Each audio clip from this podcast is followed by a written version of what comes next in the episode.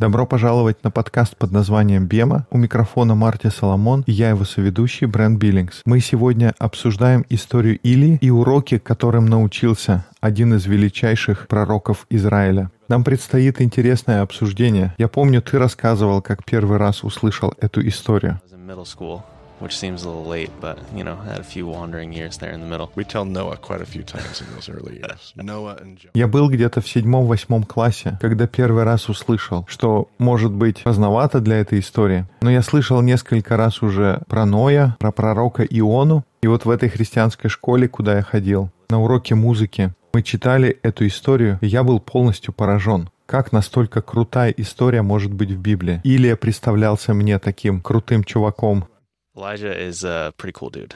He is. He is.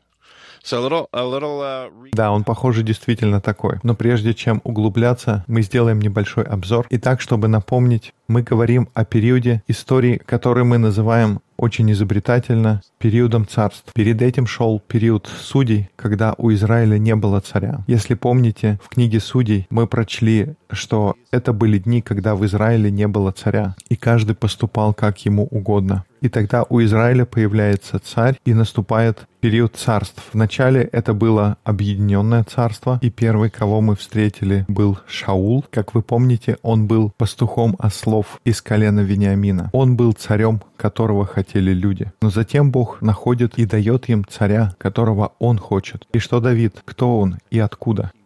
Он пастух овец из колена Иуды.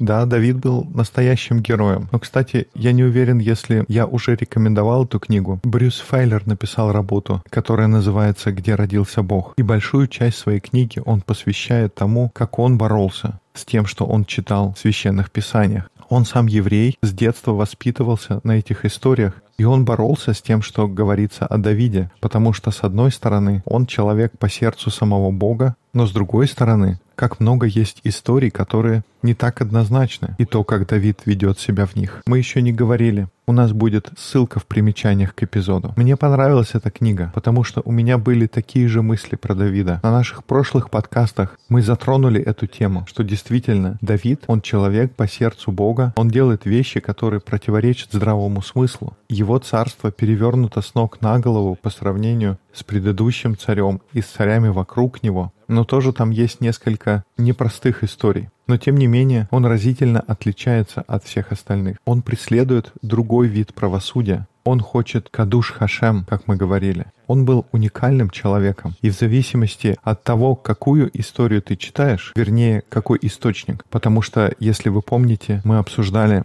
что у нас есть один период истории, но есть два источника. И первая история была написана с точки зрения Израиля, и она представляет из себя как будто газетные заголовки. То есть эти события записываются в реальном времени. Наверное, я плохо подбираю слова здесь, но вы понимаете смысл. Это было записано гораздо ближе по времени к тем событиям, которые происходили. И этот источник, какого взгляда он придерживается, бренд? Там больше говорится об идолопоклонстве и о том, как низко люди пали с точки зрения морали. Это как будто простой пересказ поверхностных фактов. Другими словами, если бы спросить рассказчика первой истории, что пошло не так, он бы сказал, Давид, он был на правильной дороге до тех пор, пока не случилось его прелюбодеяние с Версавией и затем убийство, которое последовало. И с этого момента началась цепочка моральных падений, которые в итоге привели к распаду Израиля. На тот момент единого царства, на израильское и иудейские царства. И потом у нас есть другой взгляд на те же самые события. История книги летописей или Паралипоменон. Она была написана с точки зрения иудейского, южного царства. И мы говорили, что если книги царств больше похожи на газетные статьи того времени, то то, как написаны книги летописей, это скорее документальный фильм, написанный столетия спустя. Как бы оглядываясь назад, они включают в себя множество тех уроков, которые были получены потом, как бы задним числом. И авторы оглядываясь назад на тот же период истории, чуть ли не в поэтической форме, рассказывают немного другую историю.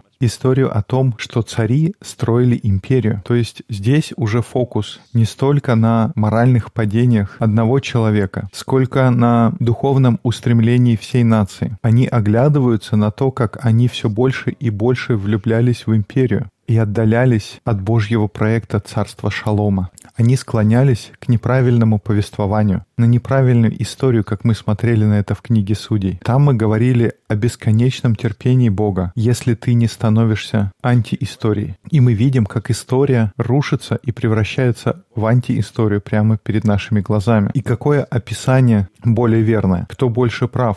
Источник один или источник 2. Оба источника правы. И мне нравится, что у нас есть взгляд назад на историю. И я не думаю, что историческая перспектива преуменьшает значение той истории, которая была написана в те времена, когда это все происходило. То, что записано в книгах царств, правильно и верно. Но я думаю, есть большая польза в тех уроках, которые были извлечены за все эти годы, которые прошли с момента написания книги царств до книг летописей. И мы это увидим в описании Соломона. У него же не все так плохо было, правда? Чем он известен, бренд? Ну, у него было множество жен. Да, жены, но у него было что-то еще. Это тоже начинается на букву «Ж». Житейская мудрость, что, кстати говоря, я не уверен, что эти два понятия хорошо уживаются вместе. Если у тебя есть мудрость, будешь ли ты приобретать 700 жен? Интересно, чего было больше, притч Соломоновых или его жен? О, а может быть, эти мудрые высказывания как раз и пришли от всех его жен, если вся эта мудрость исходила от тех женщин, которые были в его жизни. Итак, есть около трех тысяч притч, то есть соотношение примерно три к одному. Ведь у него же было 700 жен и 300 наложниц.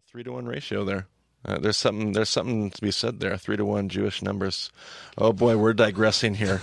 Nevertheless, we've got Solomon that comes after David, and he's got he's not all bad. And you know. Ну так и есть. Три к одному отношения. О, может быть даже это о чем-то говорит Три к одному, если подумать о том, как евреи воспринимают цифры. Но это что-то мы отвлеклись. Итак, после Давида приходит Соломон, и не сказать, что в его жизни все плохо. У меня есть эта борьба, когда я читаю Священное Писание. Мне хочется, чтобы кто-то один был героем, кто-то другой полностью злодеем, что люди делятся на плохих и хороших. Но когда мы читаем про Давида, про Соломона, эти люди, нельзя сказать, что они на 100% плохие или на 100% хорошие. И они привносят свою лепту, но когда мы читаем Писание, мы видим, что Соломон, он посвящает свое сердце не тому, и это сбивает Израиль с истинного пути. И поэтому, когда Соломон умирает, следующим на троне должен быть Раваам. И люди приходят к нему и говорят, «Жизнь при твоем отце была достаточно тяжелой, и он построил потрясающий храм,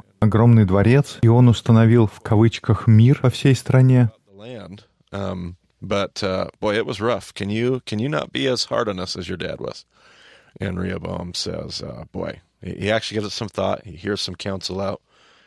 Но слушай, это тяжелое испытание. Ты можешь облегчить наше бремя. И Раваам уходит, он советуется с разными людьми, а потом возвращается и говорит, «Мой мизинец потолще отцовской ляжки. Мой отец наказывал вас плетьми, а я буду наказывать вас скорпионами». Понятно, что люди не восприняли это очень позитивно, поэтому происходит восстание. И тогда это восстание раскололо царство. Три колена остались с Раваамом. Это было колено Иуды. Внутри колена Иуды находятся земли колена Симеона, и к нему примыкает колено Вениамина на севере. А северные десять племен откалываются и создают отдельное царство. Но тогда это проблема, потому что Бог сказал, что где люди должны поклоняться? В Иерусалиме. Поэтому человек, который приходит как раз вовремя, чтобы воспользоваться возможностью повести за собой народ, я думаю, что политик в данном случае было бы правильным словом. Итак, этот политик, человек по имени Иераваам, он в свое время убежал в Египет, но сейчас он возвращается, и он использует восстание людей против Раваама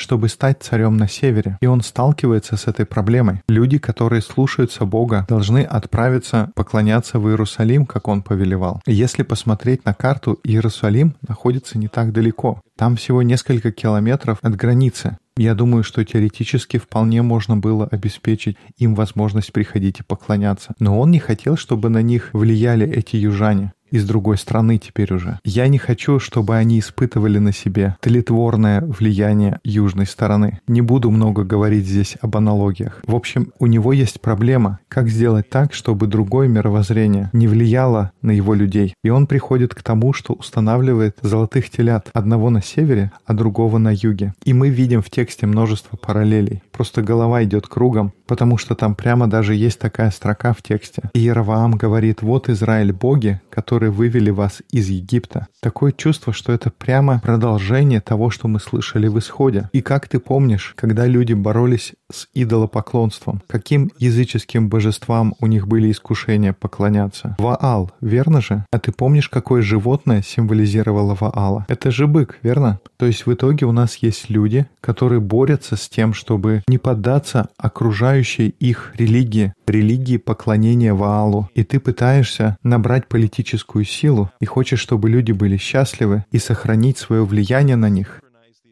тогда понятно, что он будет стараться сыграть на этой их борьбе и воспользоваться этой историей и поставить золотых тельцов. Поэтому это как раз то, что он делает. И понятно, что это ничем хорошим не закончится. И я всегда замечаю, что на всем протяжении истории после этого, каждый раз, когда говорится о царях Израиля, там описывается множество грехов, но они всегда сравнивают это с грехами Иераваама. Но они продолжали грехи Иераваама. Они следовали путями Иераваама. Это как будто определяющий признак для всего повествования. И такой политический ход Иераваама он еще больше разрывает отношения между двумя царствами. И это очень показательно, потому что видна их борьба. Они не доверяют истории. То, как мы читаем, выглядит так, что они строят свою собственную империю. Они надеются на свою собственную политическую логику. У них свой собственный прекрасный здравый смысл и понимание того, как нужно строить царство. И я уверен, что здесь нет ничего актуального для нас сегодня. Нет ничего, что могло бы относиться к нашей церкви.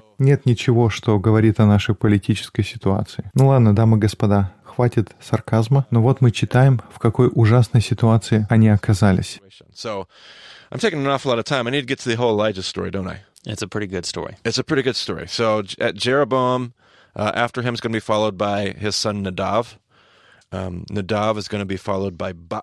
И это как раз то место, где мы начинаем разговор об истории Илии. Итак, после Иераваама воцарился его сын Нават, после него был царь Фааса, после него воцарился Ила, его сын, потом был царь Замври, и после него был царь Амври. И что интересно, Амри, ему посвящено буквально 2-3 стиха, один небольшой параграф Библии. И можно подумать, ну какая разница? Ты никогда не читаешь Библию и думаешь, о, Амври, вот это великий человек. Но интересно, что если посмотреть на мир археологии, Амври — это тот царь, о котором говорится больше всего в истории вне Библии. Если почитать исторические источники, кроме Библии, они свидетельствуют о том, что Амврий, он был самым мощным королем того времени. Он был известен своими связями. Он был очень проницательный и безжалостный правитель. Он был известен тем, что заключал всевозможные договоры и устанавливал много выгодных отношений.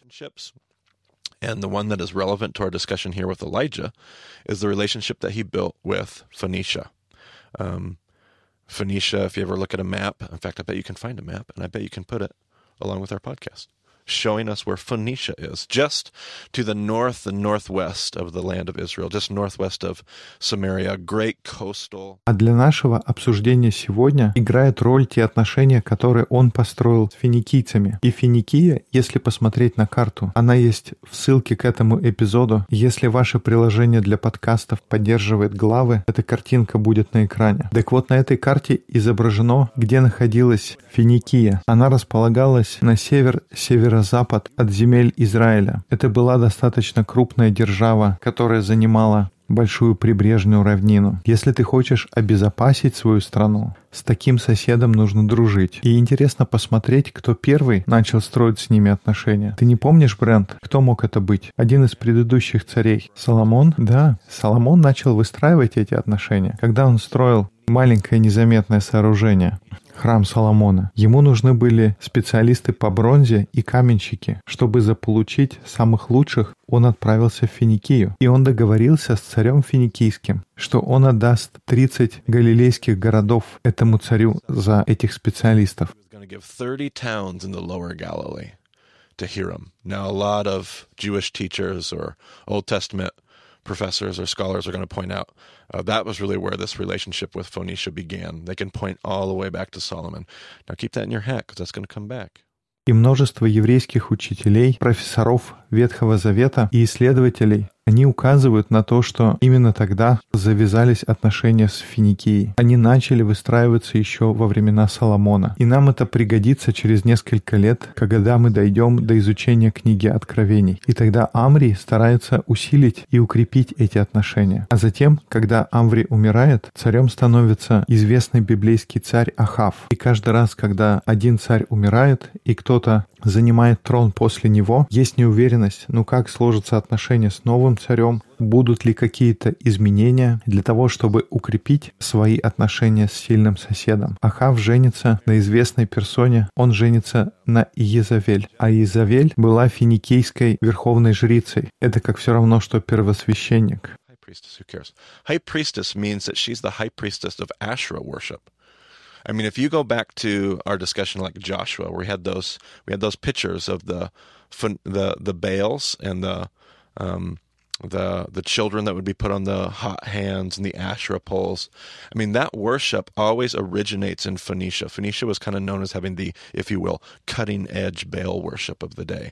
This is not just like, oh, she was. A... Итак, она верховная жрица поклонения Астарте. Если вы помните, когда мы обсуждали книгу Иисуса Новина, У нас были рисунки, на которых были изображены раскаленные печи, куда клали младенцев. И центром поклонения была Финикия. То есть она главная жрица одного из самых безжалостных, деспотичных, разрушительных идолопоклонств, которые существовали в земле Израиля. Это та, на ком женится Ахав. Определенно не стоит ждать ничего хорошего. Он, очевидно, продолжает пути Иераваама. Итак, у нас готова сцена для нашего главного действующего героя, или Яху, или Илии. Давай прочтем из третьей книги царств 17 главы, где он появляется. «И сказал Илия Фесфитянин из жителей Галаадских Ахаву, «Жив Господь Бог Израилев, перед которым я стою. В годы не будет ни росы, ни дождя, разве только по моему слову. И было к нему слово Господне, «Пойди отсюда и обратись на восток и скройся у потока Харафа, что против Иордана. Из этого потока ты будешь пить, а вороном я повелел кормить тебя». И пошел он и сделал по слову Господню. Пошел и остался у потока Харафа, что против Иордана. И вороны приносили ему хлеб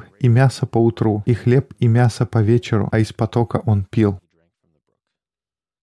Интересный отрывок здесь. Во-первых, мы не знаем так много об Илии. Он просто берет и появляется из ниоткуда. Ничего не сказано о его родословной, просто то, что он из жителей Галаадских. И он приходит к Ахаву и говорит, не будет дождя. И что поразительно, так это то, что в еврейской традиции учат, что Бог не велел ему так говорить. Или просто пришел и сказал, все, дождя не будет. Как будто это было его решение. И кто-то из христиан скажет, что ты имеешь в виду? Конечно, Бог велел ему сказать. Это же пророк. Он говорит только то, что Бог велит ему говорить. Но если попытаться разобраться, прочти, пожалуйста, какой следующий стих дальше идет. И было к нему слово Господне. Okay, so the text has no problem telling us that the word of the Lord comes to Elijah. Did it say the word of the Lord came to Elijah? Not before that. Not before that. So is he just like то есть здесь нет никаких проблем сказать, что к нему было Слово Господне. Но разве в предыдущем отрывке говорится, что было к нему Слово Господне? Так что здесь происходит? Он просто приходит и что-то выдумывает? Как бы при всем уважении, кто ты такой, чтобы что-то утверждать? Но это огненный пророк Илия, и огненный здесь очень подходит. Я бы сказал, что он любит огонь. Помните все эти истории, когда он призывает огонь, когда генерал отправляет солдат к нему, чтобы схватить, а он призывает огонь, и волна за волной солдат поглощает. Сегодня у нас будет история про огонь, который он призовет на вершине горы Кормил. Но огненный — это тоже выражает его сердце. У него есть этот огонь и сердце пророка. У нас было специальное слово для обозначения этого. Это было слово «хуцпа». Или есть хуцпа. Что же это за пророк, который появляется и без того, чтобы Бог ему что-то сказал? Он просто приходит и говорит, не будет дождя. Нужно иметь какую-то хуцпу, чтобы сказать так. Но евреи утверждают, что Бог ему не говорил так сказать. Так что же он здесь делает? Что он выбирает какое-то случайное наказание? Или, может быть, это, может быть, это есть в тексте? Конечно же, есть. Давай прочтем Второзаконие, 11 главу, стих 16. «Берегитесь, чтобы не обольстилось сердце ваше, и вы не уклонились, и не стали служить иным богам, и не поклонились им. И тогда воспламенится гнев Господа на вас, и заключит он небо, и не будет дождя, и земля не принесет произведений своих, и вы скоро погибнете с доброй земли, которую Господь дает вам. Итак, положите сии слова мои в сердце ваше и в душу вашу, и навяжите их в знак на руку свою, и да будут они повязкою над глазами вашими». Получается, он хорошо знал свою Библию. Это не просто ему пришла в голову случайная идея. Он говорит, слушай, Ахав, ты грешишь, ты поклоняешься другим богам, ты ведешь Израиль в идолопоклонство. Это неправильно. И я знаю, что Библия говорит о людях, которые так поступают. В Библии говорится, что не будет дождя. Так что знаешь что? Дождя не будет. И евреи учат здесь, что то, что здесь происходит, называется «обязать Бога его текстом». Или призывает Бога исполнить те обещания, которые он написал во Второзаконии. И потому что Богу нравится такой тип отношений, такая хуцпа Иакова. Бог с уважением относится к этому, даже несмотря на то, что может быть, ему и не нравится эта идея. я не уверен до конца, но еврейская традиция говорит, что Бог не считал, что нужно заключать небеса и не посылать дождя. Но Илия своим поступком вызвал это. Он сказал Богу, что это то, что ты обещал, и это то, что ты должен сделать. Он как бы указывает Богу на его же собственный текст, и Бог уважает такое отношение. Он говорит, хорошо, ты хорошо знаешь свою Библию. Я сказал, я сделаю так, и тогда так будет. И дальше интересно, что Бог кормит его, и еду ему приносят вороны. Теперь в еврейском понимании ворон — это не чистая птица, это птица-мусорщик. И если это мусорщик, то откуда берется эта еда? Это чужая еда. То есть вот, пожалуйста, тебе хлеб, но это хлеб какого-то другого человека. И вот это становится как бы указанием на то, что одно дело хорошо сказать такое политическое заявление «дождя не будет». Это хорошо, если Илия имеет своей целью разобраться с политической несправедливостью или идолопоклонством. Но проблема в том, что если нет дождя, что происходит со всеми остальными? Еды нет ни у кого, и это становится бедой для женщин, детей, людей, которые глубоко зависят от того, что им Бог пошлет. А у Илии есть это узкое понимание, что есть только он и Ахав, и истина. И, возможно, есть кто-то, кто слушает. Я один из таких людей. У меня были студенты, которые были такие пророки. В смысле, что они встают за истину и справедливость. И у них есть этот огонь внутри. И они будут бороться за истину и справедливость любой ценой. Но то, что мы часто не понимаем, что если это мы не делаем, Божьим способом, в то время, когда Бог решит. Может оказаться так, что мы причиним боль невинным людям, случайным прохожим, которые не имеют ничего общего с тем спором, который мы ведем, при том, что правда на нашей стороне. Здесь, в этой истории, все намекает как раз на это. Его кормят вороны, он ест чей-то обед, и так продолжается и продолжается несколько лет. Следующий раз, когда мы слышим Господь говорит, это происходит через три года. В Новом Завете говорится через три с половиной, основываясь на еврейской традиции. В общем, через три-три с половиной года Бог снова обратился к Илии. И как там написано? «Иди покажись Ахаву, я пошлю дождь».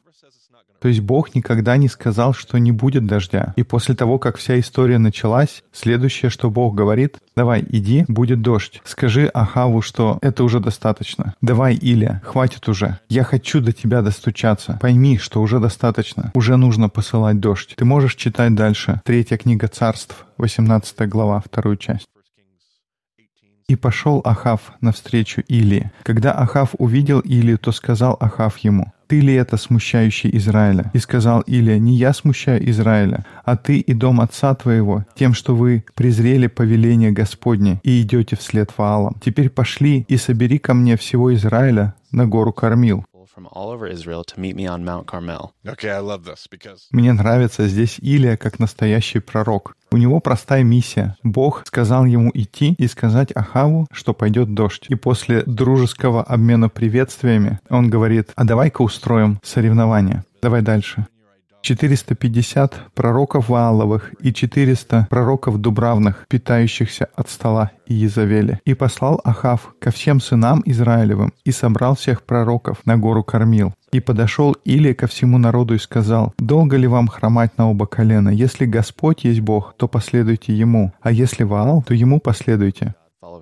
But if Baal is God, follow him. all right. So so we have God telling him, "Go tell Ahab it's going to rain." And I love this chutzpah, fiery prophet. The one thing God didn't tell him was, То есть еще раз, Бог говорит ему, иди скажи Ахаву, сейчас пойдет дождь. И я вижу эту хуцпу, у него есть этот огонь, потому что Бог не сказал или каким образом это нужно сказать, то, что пойдет дождь. И Илия не отступает так легко. Он говорит, хорошо, я пойду, скажу, но я сделаю из этого большое событие. Он не просто пойдет и скажет Ахаву, что скоро будет дождь. Он хочет устроить соревнования. Он хочет доказать, кто истинный Бог. И в этом весь Илия. Он устраивает соревнования на вершине горы Кормил. И он пророкам Ваала дает преимущество. Им, например, не нужно строить алтарь, потому что там уже есть алтарь. Он говорит, чтобы они взяли быка, который является как раз животным Ваала. И он хочет, чтобы они обращались к небесам, чтобы сошел огонь или молния. И мы очень много не говорили о служении Ваалу, но его оружие — это как раз была молния. Его животное — это бык, и голос у него как голос грома. И молния — это его оружие. Um, he's got home court, like Elijah's setting it all up. It's all Baal stuff. It should all work. You set up the contest. Um, Baal and Asherah. I don't know if we've unpacked this yet in our podcast. The uh, backstory, and I don't tell this story to be crude, but the backstory to Baal and Asherah worship is Baal is the god of what, Brent? Uh, the, То есть то, каким образом Илия подготавливает это соревнование, он как будто помогает им, говорит, все у вас должно получиться, все признаки того, что Ваалу все должно понравиться. И я не уверен, если мы раньше говорили про Ваала и Астарту, но сейчас бы я не хотел приводить очень красочных картин, но легенда гласит, что Ваал отвечает за плодородие земли, а Астарта, Ашура, она отвечает за деторождение. Так вот считалось, что они были не то что супругами, но любовниками. И тогда зима приходит потому, что Ваал спускается в подземный мир и встречается со своей любовницей, а она с ним играет, и каждый раз, когда он приближается к эякуляции, она отстраняется. Поэтому дождь, который проливается в сезон дождей, это семя Ваала, которое проливается на всю землю. И тогда это добавляет еще больше смысла, потому что им нужен дождь, и Илия как раз подготовил сцену для представления. Он им говорит, ну что, это же ваш Бог. Вы верите в то, что это должно сработать. Ну так давайте, вперед. И там, кстати, есть последняя фраза, которую ты прочел. Как там говорится? Если Господь есть Бог, то последуйте Ему, а если Ваал, то Ему последуйте. И не отвечал ему народ ни слова. А еще чуть раньше, как там было? Долго ли вам хромать на оба колена? В другом переводе «долго еще будете метаться туда-сюда». И вот это хромать на оба колена или метаться, это имеется в виду эротический танец. Это такая четкая отсылка к поклонению Ваалу. Если Господь Бог, то поклоняйтесь Ему. Если Ваал, то выберите Его. И люди не сказали ничего. Что, я думаю, интересное упоминание. Последний раз такая ситуация была в книге Иисуса Новина. Он сказал, в этот день выберите, кому вы будете служить. И помните, что они сказали Иисусу Новину? Они сказали, конечно, мы будем служить Господу. Конечно, кому еще служить? А в этот раз ответом было молчание. Может быть, это потому, что они вспомнили свою собственную историю. Ну, кто знает. Давай продолжим читать.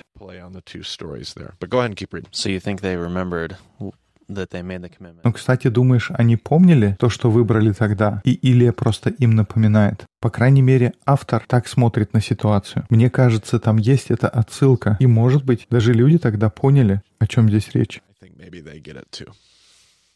И сказал Илия народу, «Я один остался пророк Господень, а пророков Вааловых 450 человек. Пусть дадут нам двух тельцов, и пусть они выберут себе одного тельца и рассекут его, и положат на дрова, но огня пусть не подкладывают. А я приготовлю другого тельца и положу на дрова, а огня не подложу. И призовите вы имя Бога вашего, а я призову имя Господа Бога моего. Тот Бог, который даст ответ посредством огня, есть Бог. И отвечал весь народ и сказал, «Хорошо». И сказал Илия пророкам Вааловым, «Выберите себе одного тельца и приготовьте вы прежде, ибо вас много, и призовите имя Бога вашего, но огня не подкладывайте». И взяли они тельца, который дан был им, и приготовили, и призвали имя Ваала от утра до полудня, говоря, «Ваале, услышь нас». Но не было ни голоса, ни ответа. И скакали они у жертвенника, который сделали. В полдень Илия стал смеяться над ними и говорил, «Кричите громким голосом, ибо он Бог, может быть, он задумался, или занят чем-либо, или в дороге, а может быть и спит, так он проснется. И стали они кричать громким голосом и кололи себя по своему обыкновению ножами и копьями, так что кровь лилась по ним. Прошел полдень, а они все еще бесновались до самого времени вечернего жертвоприношения. Но не было ни голоса, ни ответа, ни слуха.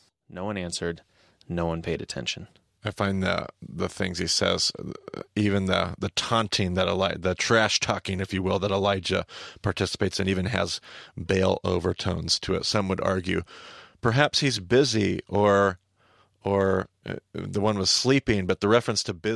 Интересно, что слова, которые он выбирает здесь для насмешек, он использует из того лексикона, который описывает, чем Ваал занимался. Можно даже утверждать, что когда он говорит, что он занят или спит, он чуть ли не открытым текстом говорит, что тот пошел заниматься самоудовлетворением. И когда мы переводим на наш язык, этот сексуальный подтекст теряется. В общем, довольно грубый и вульгарный тон здесь. Тогда Илия сказал всему народу, подойдите ко мне, и подошел весь народ к нему. Он восстановил разрушенный жертвенник Господень. Ага, алтарь Господень. Может, я раньше оговорился. На горе, значит, есть алтарь, но он не используется или его восстанавливает. Да, он восстановил разрушенный жертвенник Господень и взял Илия 12 камней по числу колен сынов Иакова, которому Господь сказал так, «Израиль будет имя твое», и построил из сих камней жертвенник во имя Господа, и сделал вокруг жертвенника ров вместительностью в две саты зерен, и положил дрова, и рассек тельца, и возложил его на дрова, и сказал, наполните четыре ведра воды и выливайте на все сожигаемую жертву и на дрова. Потом сказал, повторите, и они повторили. И сказал, сделайте тоже в третий раз, и сделали в третий раз. И вода полилась вокруг жертвенника, и ров наполнился водою. Я слышал, как говорили о том, что здесь он делает как будто даже сложнее, чтобы еще было более явным чудо, которое должно произойти, потому что поджечь влажное типа еще более сложнее. Но с еврейской точки зрения здесь происходит нечто другое. Если ты собираешься призвать с небес молнию, чтобы она спустилась и ударила в определенное место на горе, чтобы поджечь и принести в жертву то, что на алтаре, не нужно поливать водой, чтобы сделать это более впечатляющим. Это само по себе будет достаточно впечатлять. Но здесь снова Илия показывает то, что он знает свой текст. Это указание на то место в Торе, где говорится о том, как праздновать Суккот. И в конце праздника Суккот есть большая водная церемония. По-моему, мы о ней уже говорили. И во время этой церемонии что они делают? Они просят Бога о дожде. И они просят Бога о дожде, выливая воду на алтарь. И здесь Илия выливает воду трижды. Я думаю, не потому ли, что каждый раз за год, когда у них не было дождя, может быть, это такая просьба от человека, который соблюдает Тору к Богу, чтобы ответить на его молитвы о дожде. Во время приношения вечерней жертвы подошел Илия пророк и сказал, «Господи, Боже Авраамов, Исааков и Израилев, да познают сей день, что Ты один Бог в Израиле, и что я раб Твой, и сделал все по слову Твоему. Услышь меня, Господи, услышь меня. Да познает народ сей, что Ты, Господи, Бог, и Ты обратишь сердце их. И не спал огонь Господень, и пожрал все сожжения, и дрова, и камни, и прах, и поглотил воду, которая во рве. Увидев это, весь народ пал на лице свое и сказал, «Господь есть Бог, Господь есть Бог». И сказал им Илия, «Схватите пророков Валовых, чтобы ни один из них не укрылся. И схватили их, и отвел их Илия к потоку Киссону, и заколол их там. И сказал Илия Ахаву, «Пойди, ешь и пей, ибо слышен шум дождя». И пошел Ахав есть и пить, а Илия взошел наверх кормила, и наклонился к земле, и положил лице свое между коленами своими. И сказал отроку своему, «Пойди, посмотри к морю». Тот пошел и посмотрел, и сказал, «Ничего нет». Он сказал, «Продолжай это до семи раз». В седьмой раз тот сказал, «Вот небольшое облако поднимается от моря, величиной в ладонь человеческую». Он сказал, «Пойди скажи Ахаву, запрягай и поезжай, чтобы не застал тебя дождь». Между тем небо сделалось мрачно от туч и от ветра, и пошел большой дождь. Ахав же сел в колесницу и поехал в Изриель. И была на Илии рука Господня. Он опоясал чресла свои и бежал перед Ахавом до самого Изриеля. Здесь мы видим еще больше описания того, насколько сильна хуцпа этого человека. Он как минимум дважды поднимается на гору Кормил, Он уже был там, потом он спустился к потоку Кессону и потом снова поднялся. Это не просто бездельник, который сидит на одном месте. Этот человек готов делать все, что угодно, чтобы показать и прославить истинного Бога. И когда он говорит «запрягай и едь», это понятно, что когда начинается дождь, коляска не пройдет через Изриелевскую долину. Она будет полна грязи, и ты застрянешь. А он сам бежит почти что полумарафон. И он обгоняет коляску, запряженную лошадьми. Как кто он такой? Что у него за сердце такого огненного пророка? Но давайте посмотрим, удалось ли ему чего-то добиться этим. Ты мог бы читать 19 главу дальше. «И пересказал Ахав и Изавели все, что сделал Илия, и то, что он убил всех пророков мечом. И послала Изавель посланца к Илии сказать, «Пусть то и то сделают мне боги, и еще больше сделают, если я завтра к этому времени не сделаю с твоей душой того, что сделано с душою каждого из них». Но подожди, все же услышали слышали, Изавель, твои дни сочтены, все знают, кто истинный Бог. Все же в Израиле восстанут и будут защищать своего огненного пророка, потому что он показал им истину. Все же придут и защитят его. Но ну, давай продолжим читать. Увидев это, он встал и пошел, чтобы спасти жизнь свою, и пришел в Версавию, которая в Иудее, и поставил отрока своего там, а сам отошел в пустыню на день пути, и придя, сел под можжевеловым кустом. О, можжевеловый куст, тот самый куст Ротома, и просил смерти себе. Да уж, в таком состоянии куст Ротома — это то, что может помочь. Sure. When you're in the area where you might find a rotom. Well, absolutely. You feel that way anyway. But with the story he's just had, and the marathon he just ran, and then no, no support, uh, no, and nobody rises up to protect him. He has to run for his. Like this didn't work. Like all of this Интересно, что это происходит после этой великой победы. Он бежит, никто не выступает в его защиту. Все то, что он делал, соревнования с пророками Ваала, огонь, спустившийся с неба, вся та истина, которую он донес людям, справедливость, вся праведность, ничего не сработало. Все люди как один скандировали «Господь есть Бог», но это не изменило сердец людей. И он такой, ладно, все, забыли. Пойду, сяду под кустом Ротема, все, я сдаюсь. Давайте все вскрываемся, потому что это не работает. И сказал, довольно уже, Господи, возьми душу мою, ибо я не лучше отцов моих. И лег и заснул под можжевеловым кустом. И вот ангел коснулся его и сказал ему, встань, Ешь. И взглянул Илия, и вот у изголовья его печеная лепешка и кувшин воды. Он поел и напился, и опять заснул. И возвратился ангел Господень во второй раз, коснулся его и сказал, «Встань, ешь, ибо дальняя дорога пред тобою». И встал он, поел и напился, и, подкрепившись той пищей, шел сорок дней и сорок ночей до горы Божьей Харива. И вошел он там в пещеру и ночевал в ней. И вот было к нему слово Господне, и сказал ему Господь, что ты здесь, или? Он сказал, возревновал я о Господе Боге Саваофе, ибо сыны Израилевы оставили завет твой, разрушили твои жертвенники, и пророков твоих убили мечом. Остался я один, но и моей души ищут, чтобы отнять ее. He's got a little pout party going on. Gets to his cave.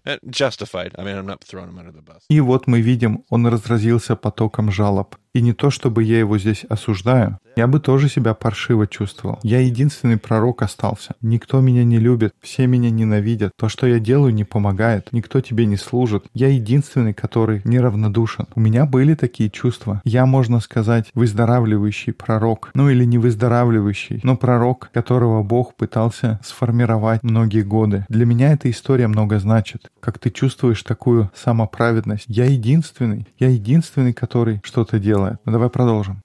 The only one. Go ahead and keep reading. The Lord said, Go out and stand on the mountain in the presence of the Lord. И сказал Господь, выйди и стань на горе перед лицем Господним. И вот Господь пройдет, и большой и сильный ветер, раздирающий горы и сокрушающий скалы перед Господом, но не в ветре Господь. После ветра землетрясение, но не в землетрясении Господь. После землетрясения огонь, но не в огне Господь. Вот это я понимаю. Вот он и огонь, но не в огне Господь. После огня веяние тихого ветра. Услышав сие, Илия закрыл лице свое милостью своей и вышел и стал у входа в пещеру. И здесь я не могу не думать о пустыне, что она как будто образ того, что нам нужно стать людьми, которые слушают, которые слышат голос. Илия возвращается обратно в пустыню, на Хариф, на Синай, где все это произошло. Как будто Бог говорит, тебе нужно вернуться, потому что тебе нужно помнить. Я хочу напомнить тебе, как действую я и как добиваюсь того, что хочу. И был к нему голос, и сказал ему, что ты здесь, Илия? Он сказал, возревновал я о Господе Боге Саваофе, ибо сыны Израилевы оставили завет твой, разрушили жертвенники твои, и пророков твоих убили мечом. Остался я один, но и моей души тоже ищут, чтобы отнять ее. Что-то есть в нем определенно. Он повторяет то, что сказал, слово в слово, как будто он... Ты что, не понял? Ничего, я еще раз повторю. Я единственный остался. Запомнил? В еврейской традиции говорится о том, что причина, почему Илию забирают на огненной колеснице, в том, что Бог устроил ему выход на пенсию. Он настолько полон этой хуцпы, такой упрямый и преданный своей миссии, что Бог говорит, все, не могу. Он не сможет смягчить свое сердце. Я больше не могу тебя использовать. Что там дальше идет? И сказал ему Господь, пойди обратно свою дорогу через пустыню в Дамаск, и когда придешь, то помажь Азаила, царя над Сирию, а Иуя, сына Намесина, помажь царя над Израилем. Елисея же, сына Сафатова, и завел Михолы, помажь пророка вместо тебя. Кто убежит от меча Азаилова, того умертвит Иуй, а кто спасется от меча Иуева, того умертвит Елисей. Впрочем, я оставил между израильтянами семь тысяч. Всех сих коленей не преклонялись перед Ваалом, и всех сих уста не лобызали его. Yeah, God's like, shut up, Elijah. There's thousands of people. You're not the only one. I have reserved lots of people that have your fire, they have your passion, they have your commitment, they have your faithfulness. You're not the only one. Seven thousand. Seven thousand. How about so? I like that. Seven, seven thousand. So how about you get up, Elijah? How about you go make a disciple? Бог ему такой, ну хватит уже. Есть тысячи людей. Ты не единственный. У меня есть множество людей, у которых есть такой же огонь, как у тебя. Твоя страсть, твоя преданность, твоя верность. Ты не один. Так что давай, Илия, вставай, пойди и найди себе ученика. И спорим, мир может измениться. Еврейская традиция учит, что это были первые отношения, как равин и ученик. И где-то говорится, что это был Моисей и Иисус Новин, но большинство сходится, что все началось с Или и Елисея. И это один из самых потрясающих уроков для меня. Здесь Или Бог говорит, что весь огонь, вся истина, вся праведность, они не меняют человеческого сердца. Но любовь, как тихий звук, или, как здесь говорится, веяние тихого ветра, это то, что может менять. Еврейская устная традиция связывает это веяние тихого ветра с шепотом, о котором говорится в песне песни, как шепчутся друг с другом влюбленные в постели. Это такой интимный, тихий голос, такая любящая рука, любовь, которой Бог изменяет человеческие сердца. Uh. Илия, пойми, весь этот твой огонь, он не работает. Но если просто идти и любить людей, пойди и покажи другим, что значит любить. Напомни им, кто я такой. Это единственное, что может изменить людей а не огромное представление. И разводить дебаты, наверное, есть какая-то польза. Апологетика вообще замечательно. Но гора кормил не меняет человеческих сердец, но у хороших ученических отношений. У них есть такой потенциал. Но здесь мы уже забегаем чуть-чуть вперед. Так что вот такая замечательная история. Одна из моих любимых. Да уж, немного другой ракурс по сравнению с тем, что был у меня в средней школе, но просто замечательно. И сама по себе история просто замечательна. Но когда ты понимаешь контекст, как будто открывается новое измерение. Ну что ж, если вы живете на Полюс, присоединяйтесь к нашим дискуссионным группам в Москве по вторникам и в Пулмане по средам. На сайте bemadiscipleship.com есть карта с дискуссионными группами по всей стране. Свяжитесь с кем-то и начните обсуждать. Продолжайте бороться с текстом. С Марти можно связаться на Твиттер как Марти Соломон. Мой ник EIBCB. Спасибо, что слушали подкаст под названием Бема. До скорых встреч в эфире. Uh, you can find Marty on Twitter at Marty Solomon. You can find me at EIBCB. And uh, thanks for joining us on the Bama podcast. We'll talk to you again soon.